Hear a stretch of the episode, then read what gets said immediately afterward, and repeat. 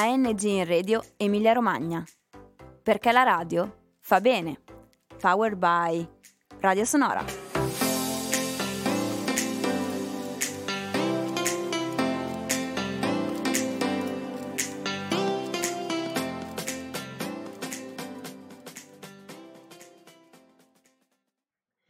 Oggi siamo qui per parlare di quattro donne che sia nell'età antica che in quella contemporanea sono state capaci di portare avanti le loro idee in una società a volte anche ostile.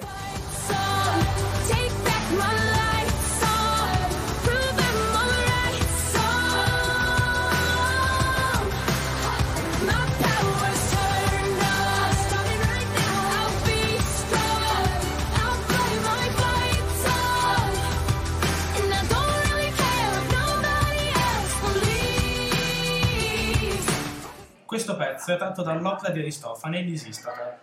Lisistrata è il personaggio principale dell'omonima tragedia greca scritta da Aristofane, che, stanca dell'assenza degli uomini per via della guerra, decide di indire lo sciopero del sesso per farla finire.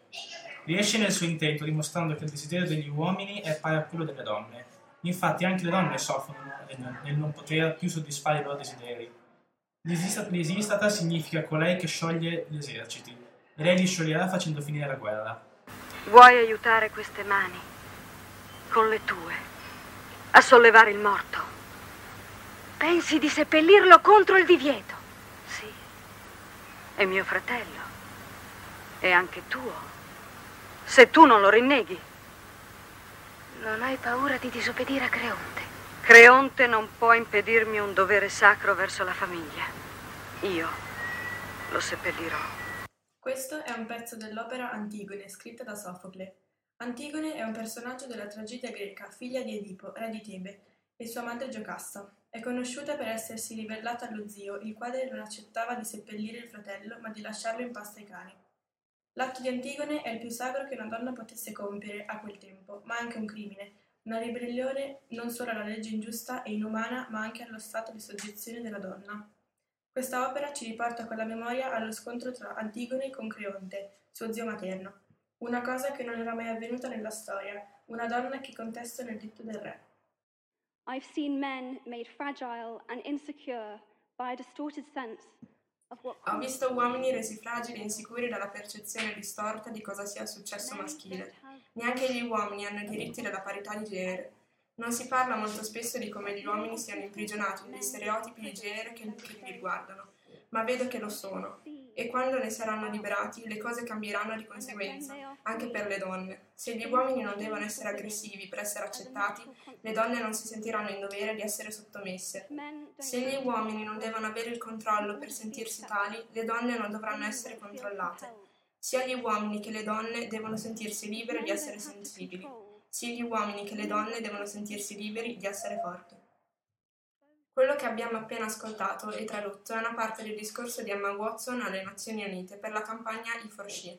Emma Watson è un'attrice diventata famosa per aver interpretato il ruolo di Hermione Granger nella saga di Harry Potter, che ha saputo utilizzare il proprio potere mediatico a favore della battaglia per la parità di genere e il pari ruolo delle donne nel mondo.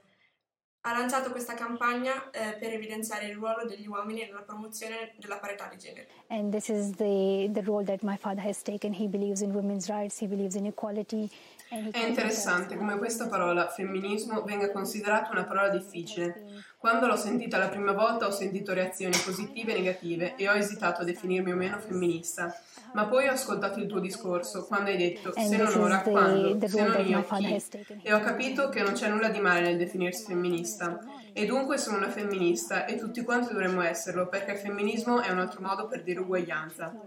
Queste sono le parole pronunciate da Malala, attivista pakistana e più giovane vincitrice del premio Nobel per la pace, in occasione di un'intervista con Emma Watson. Questa ragazza è nota per il suo impegno per l'affermazione dei diritti civili e per il diritto all'istruzione, bandito da un editto dei talebani, delle donne della città di Mingora, in Pakistan. Malala è diventata un esempio di forza in una società maschilista che si rifiuta di istruire le donne.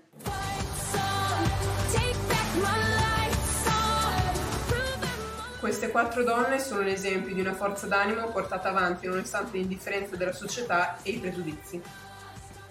Noi siamo Arianna Gaddoni, Alessandro Caranti, Matilde Montorsi, Irene Zanotti della Secondelle del Liceo Scientifico Ricci Curbastro. Grazie per averci ascoltato.